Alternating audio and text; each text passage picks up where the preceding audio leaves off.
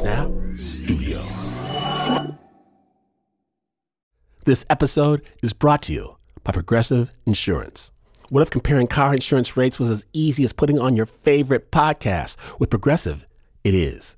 Just visit the Progressive website to quote with all the coverages you want. You'll see Progressive's direct rate, then their tool will provide options from other companies so you can compare. All you need to do is choose the rate and coverage you like. Quote today at progressive.com to join the over 28 million drivers who trust Progressive. Progressive Casualty Insurance Company and affiliates comparison rates not available in all states or situations.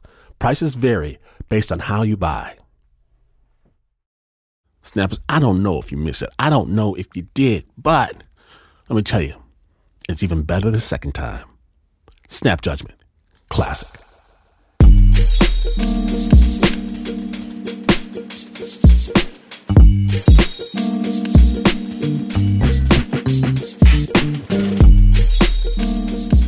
We're going to kick off today's snap with a story about a time capsule.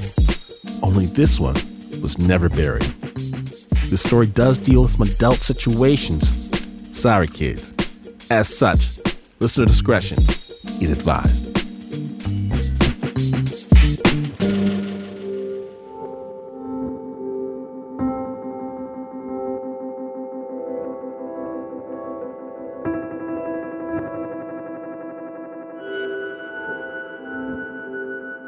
My name is Jane Gillooly, and I've been an artist for decades now, and I tend to collect objects. In 2009, I found a notice about a suitcase on eBay. The listing was a picture of the suitcase opened up, and the image was fairly low res, but I could see rows of uh, audio tape. And the title of the eBay ad was Suitcase of Love and Shame.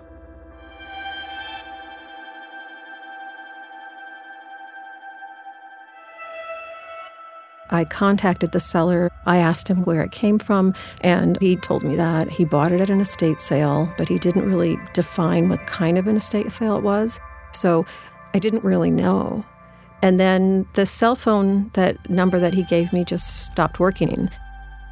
I, I have no idea, but I never did speak to him again. So I just got it for $100. And inside the suitcase, there were 60 hours of tape. They were not in they weren't organized in a particular order, but it came with a reel to reel deck. And I did just kind of r- randomly take a tape out of the suitcase and just listen to one. Two, three, four, one, two, three, four. Testing, testing. Well, Jeannie, my dear, dear darling, this is Friday afternoon at exactly five after three. The very first thing I heard was a veterinary doctor. I better turn up this volume a little bit more. I, I have to talk rather low in here. I'm at the office in the hospital, of course. So you had the sound of these hollow hallways and calls for one doctor or another on the background. Life is a great big struggle. Yes.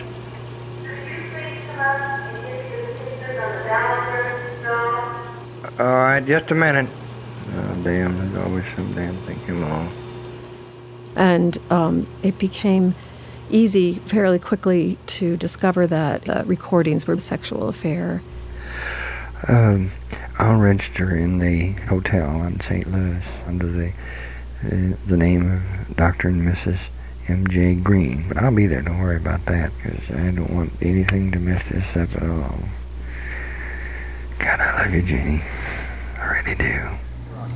It'll be two months, darling, to the day. Two whole months that we haven't been in each other's arms or whispered in each other's ear or breathed the sweet fragrance of one another.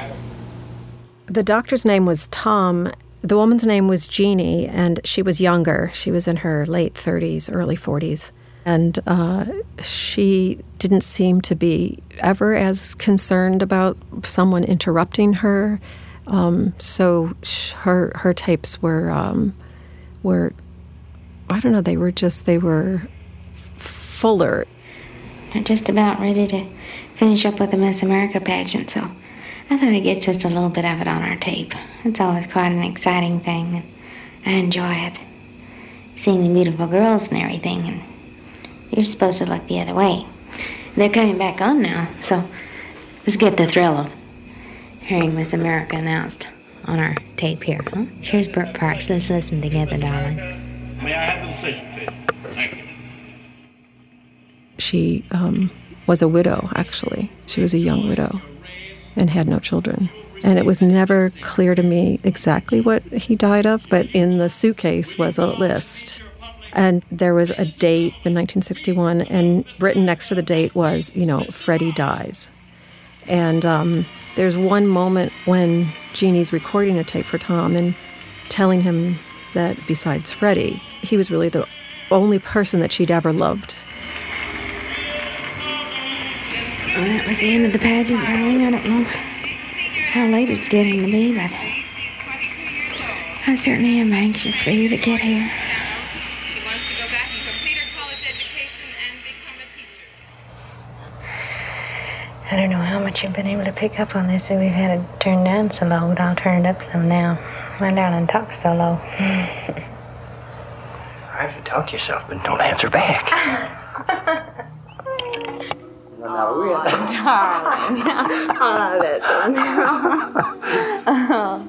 Get your wonderful laugh on this. Do, Jeannie, I love you, I do. Yes, I do.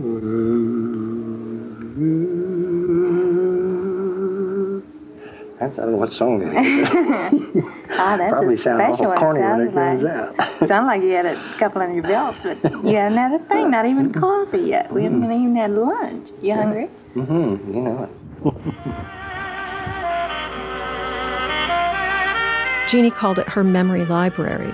Pictures of, of bedrooms that they'd slept in with, you know, unmade beds and the curtains were always drawn. And I only have one snapshot that they must have asked somebody else to take um, of the two of them on a sidewalk somewhere. And they're holding hands and they're just out in public. We saw all the city and everything by daylight and then at night.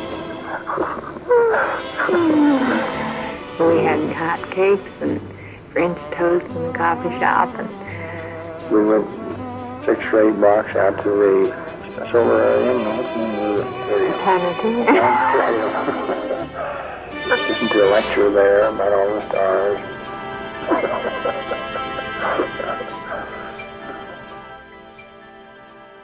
because he was older than Jeannie, Tom had a practically grown family. And he was very seriously considering divorcing his wife. Sometimes they were very critical of her and just kind of mean. And Tom would complain about her, and, and then, you know, Jeannie wouldn't discourage him. Lucille gets up every morning just as regular as a clockwork and gets my breakfast. I never have to tell her to get up. She gets up every darn morning now and gets my breakfast. That's something she's never done all of our married life. And all these things I've been bitching about, now she's doing them. And she's doing them religiously. And she is doing her very utmost to keep this family together. If she had wanted to do these things, she would have been doing them, Tom. Now I feel that she's only doing them because you've expressed the desire that she do so or else. I may be wrong. I'm no psychiatrist. I'm no big brain of any kind.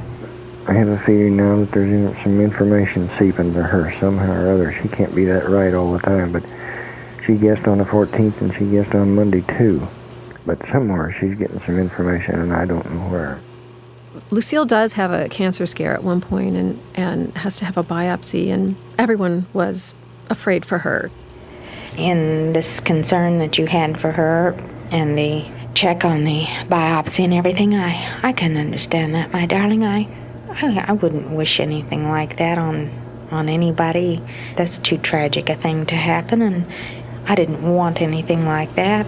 But uh, you do also get the sense that um, that would have made things simple. That would have solved their problems if if Lucille actually did have cancer and didn't survive it. I know what a what a wonderful man you are and how conscientious you are about things and it would have probably put her in bad health for a long time and then you would have just stuck by out of the right thing to do. I I know you. But I, I'm glad for her sake, my darling, and and ours also, you know that. That it was all right. I tried my best to make make a happy Christmas when the children had come home, and we did. We had a nice Christmas, and uh, um, I'm being perfectly frank with you. It, it did. It, it affected me. So, Donnie, don't jump on me. I, I, I can't take it from two women. I, I got. I'm not going to do either. That's for damn sure. No, I just can't. I can't take any more of this damn yakking from women. I'm not going to do it. You got uh, a, a problem here that. Uh, well, I'm married, and I, I, she's not going to give me a divorce. Not right now. I, I know that. I'd better get busy and and say a few of these things that kind of bug me. You know how things bug you about me, and so I have things that I need to ask you about. Had a paper clipping here I'll give you later on the Salingers, you know, press secretary to President Johnson, and they're getting a divorce. And after all, darling, there's nothing that says that you're not any good because you have a divorce, you know, or have gotten a divorce. I mean, that doesn't make any kind of idiot not to be able to stick to the same old grind or something that's become intolerable. And after all, this is a different kind of a world now, anyway. What you're doing is right, darling, by trying to find happiness in life. But it, it just it frightens me, Tom. Because we are losing time, darling. I don't know if I express things very well, but just a moment. Here, oh, yeah, it's a good one, that's for sure. Oh, darling, this is so good to be with you today. Mm, you know it. I've been talking, you're going to have to have this tape because I've been talking to you very seriously on here, too. Oh, And you must listen to what I have to say because Okay, I mean it from the bottom of my heart. You're talking awful fast all of a sudden. Any Well, reason for it? Oh, Jenny, I love you, darling. I do. Tom, I do, I do, I do, Jenny. I know, my darling. Oh.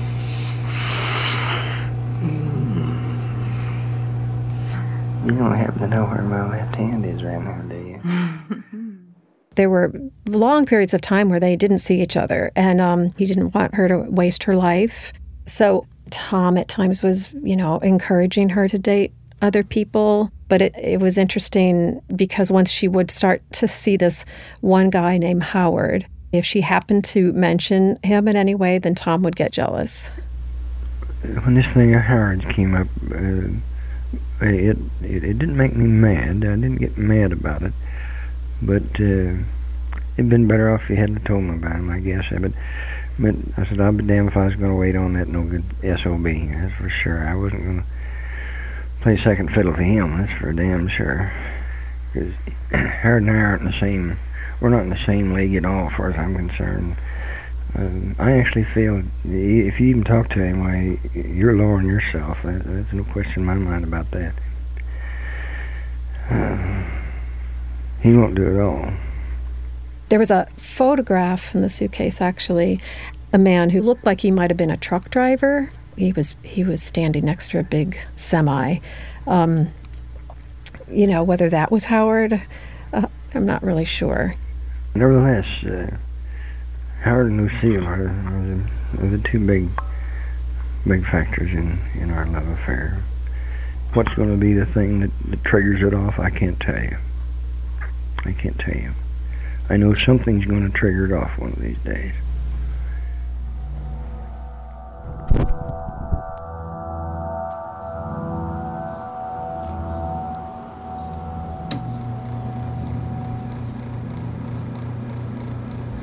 Jeannie, um, let me start from the very beginning.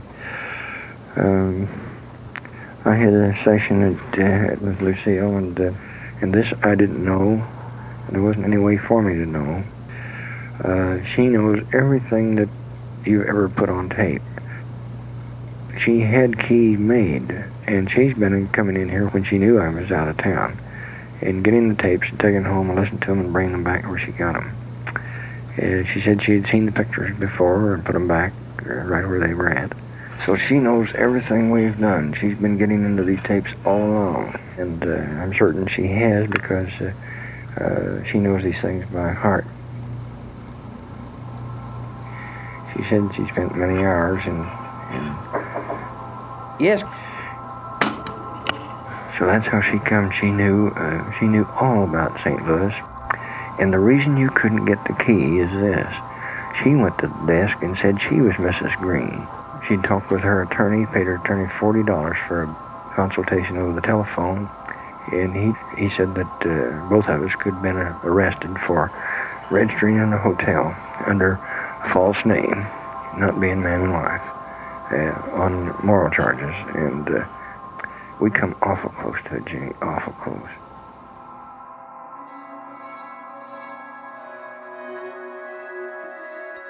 I, was aware that Lucille knew of the affair, but I guess I was just surprised by how extreme uh, the, this had gotten because after that, he clearly had no intention of leaving his wife. And Jeannie would be also oftentimes up late, alone, watching TV, drinking, um, and then feel like she needed to talk to Tom and he wasn't there, so she'd pull the tape recorder out and be trying to make a tape for him. And she had the tape deck set up wrong.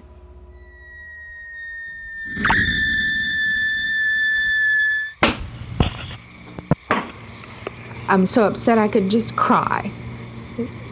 Damnable damn thing every time you want to do something, somebody or something stands in your way. This microphone sounds like an old hollow, I don't know what. I'm just.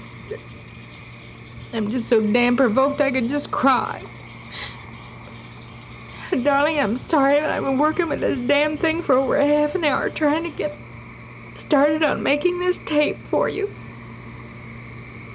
It's 4.30 in the morning. On February the 8th, Tuesday morning, darling, and I'm just... I'm just so upset. I have so many things on my mind and I just... But this just doesn't sound right. I mean, it just... There we go. oh, darling, I just... I'll try to slow down and get myself contained here, but I, I want to make it while I can and get it off in the mail this morning, darling. And, you know, there's one tape in particular where I realized that she's starting to masturbate.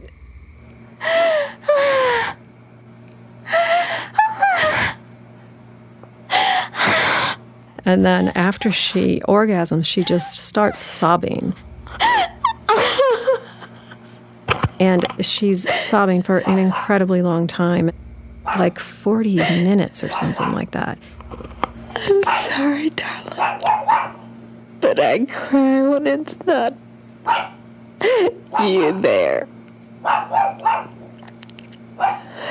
And I just have to make out. Oh,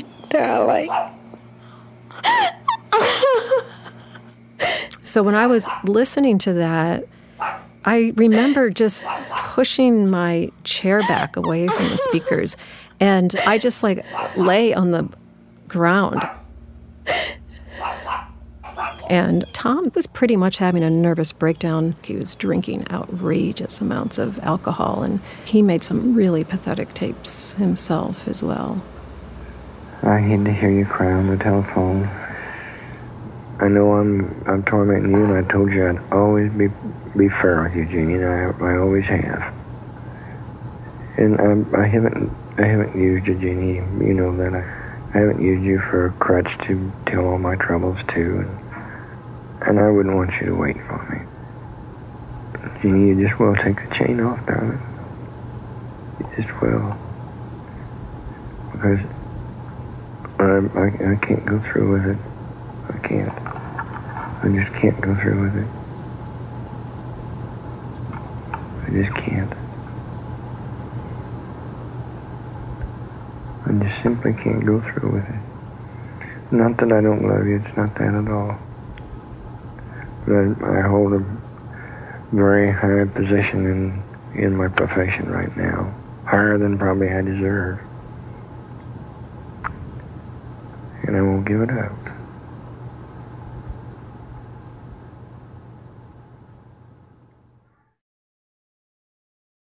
On one of the very, very last tapes that I have, she kind of tearfully sort of confessed to him that uh, he is her world.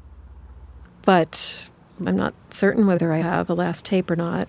And there's gaps in the tape. So whether things changed, I don't really know. Tom, um, my darling, you can't imagine how many times during the long, long days and lonesome and cold nights that I think of you in a million, million ways. How very, very much I love you. It, it's terribly hard being away from you so long at a time.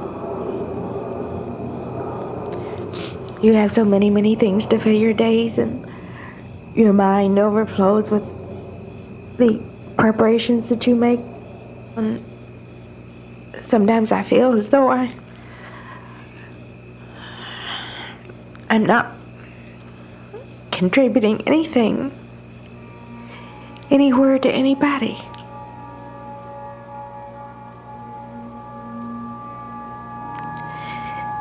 With the exception of my deep love that I have for you,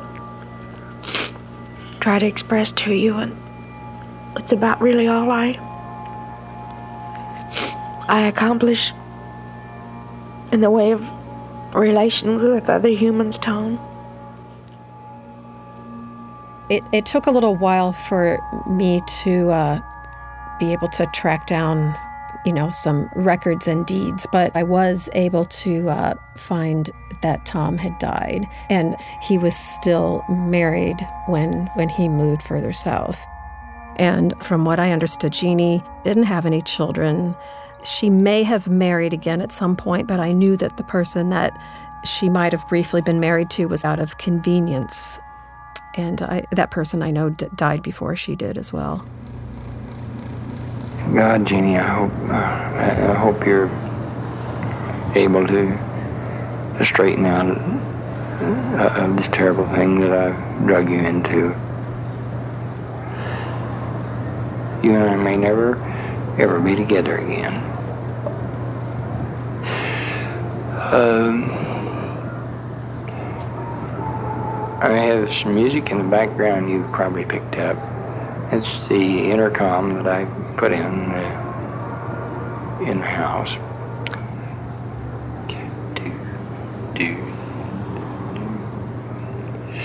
How deep is the ocean? How high is the sky? And if I ever lost you, how much would I cry? How deep is the ocean?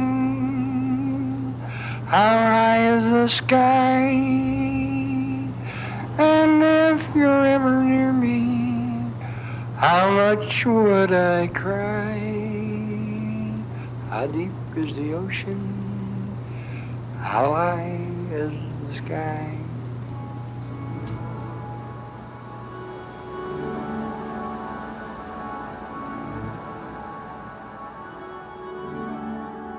Jane Gillooly is an artist and filmmaker living in Boston.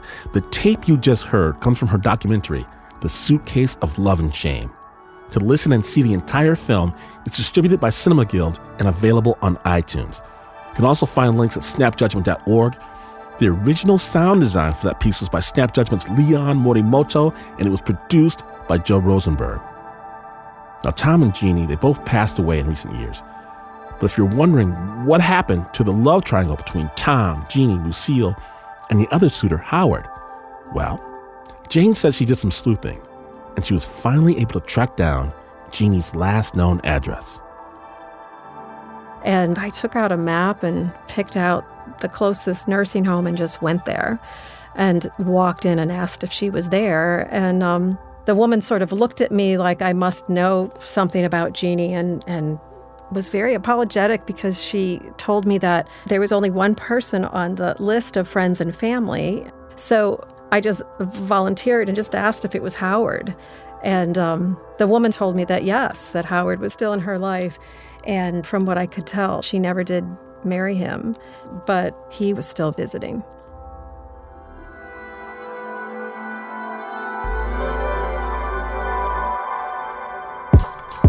Did you know we're on Instagram? Of course, we're on Instagram. Follow us right now, Snap Judgment Radio. Our handle is Snap Judgment Radio. Or check us out on Facebook, Twitter. And remember, there is more amazing storytelling where you got this. SnapJudgment.org.